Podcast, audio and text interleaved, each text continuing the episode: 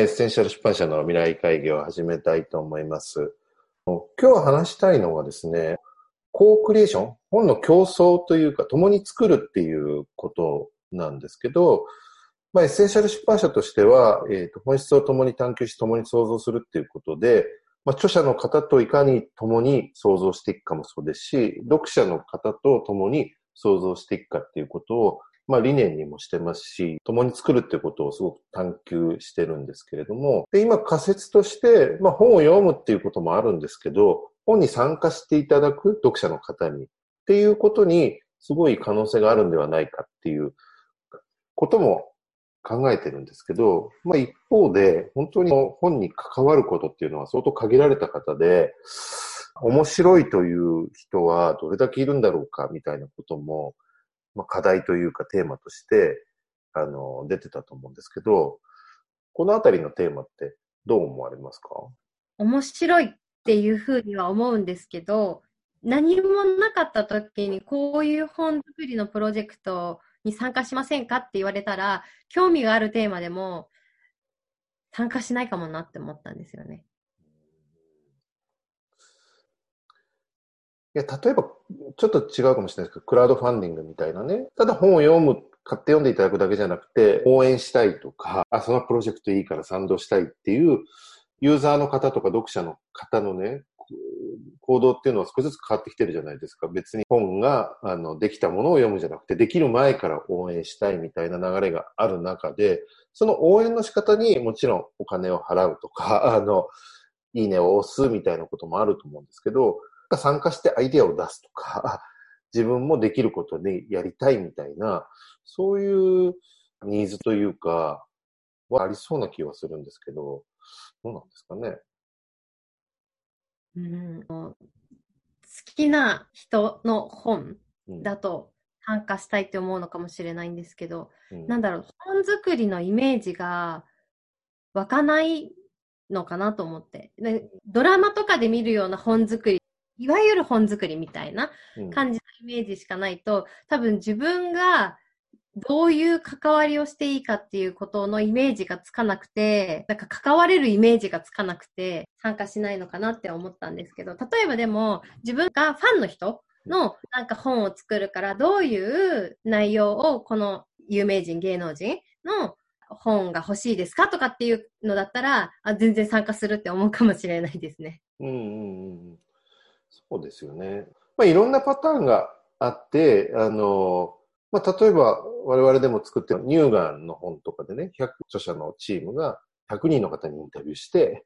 まあ、100人の方々が自分の体験とかアンケートに答えるっていう、まあ、そういう参加の仕方っていうのは、まあ、シンプルに、ああ、参加できます。ああ、まあ、それは面白いっていうかどうかは別として、自分がやれることがあるよねって自分の体験を語るっていう、そういうパターンは一個あるだろうと。でも確かに、じゃあ本作りに関わってって言われて、まあ、自分の体験も語るわけでも、まあ、自分の体験を語ってもらうっていうことが実は鍵だと思うんですけど、つまり自分の体験から、あの、この本もっとこう、した方がいいよとか、こんな風にやったら面白いね、みたいな関わり方もあるだろうし、まあもちろんファンであれば、もっとこういうものが読みたいとか、ここの部分やりたいみたいなところもあるのかもしれないですよね。うん一個は今話をしてて、本作りって言ってしまうとおっしゃるように難しい。え、何すればいいのってなるけど、あなたの体験を教えてください的な、まずは参加の入り口だったり、もしもこういうテーマだったら、どんなアイディアがありますかみたいな、なんかアイディア出しとか、インタビューに協力みたいな感じから入っていただくと、面白いと思ったり、あ、それだったらできると思うのかもしれないですよね。そうですね。今思ったのが、その本を作っていく段階のそれぞれのステージを分割して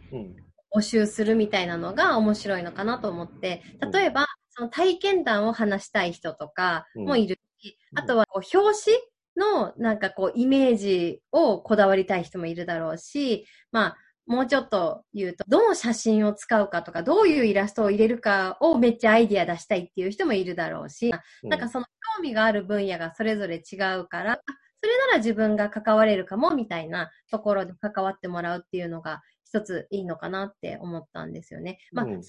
本作りにすごく参加したっていう、その人の体験としての価値になるかどうかはちょっとまた人それぞれなのかもしれないですけどね。うんうんうん。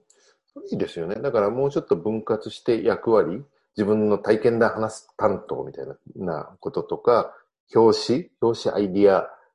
まあ、募集みたいなね、ことでやっていくと、いろんな方々により参加していただける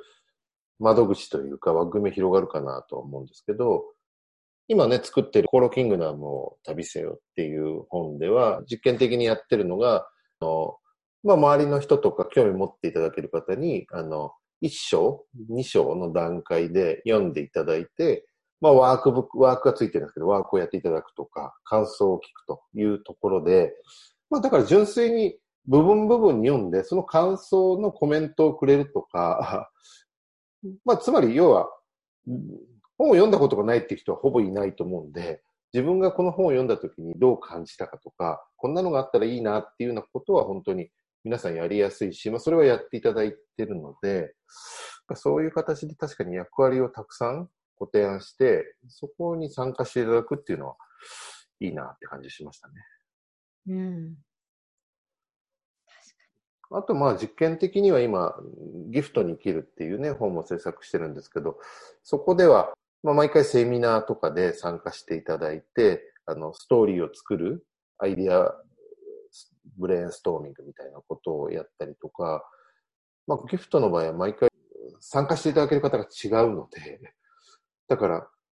普通大体プロジェクトってメンバー一緒で作っていくんですけど、ギフトの場合の今実験で面白いのは、毎回協力というか参加してくれる人が違って、その分いろんなアイディアとか膨らみとか、いろんな切り口が出てくるので、ちょっと取り組みとしては面白いなと。まあ、課題はどんどん話が膨らみすぎたりとか、ブレやすくもなるので、そのあたりをどうまとめていくかっていうのは課題になってたりしますけどね。まあ、ということで、コークリエイティブ、競争っていうのは、ちょっと我々の大きなテーマであるので、まあ、今日の結論はそうですね。できるだけ参加してくれる人を役割をもうちょっと切り分けていって、多くの人が多くの関心でいろんな角度で参加していただけるような、そんな切り口を探していこうという感じですね。はい。ということで、今日の未来会議を終わりたいと思います。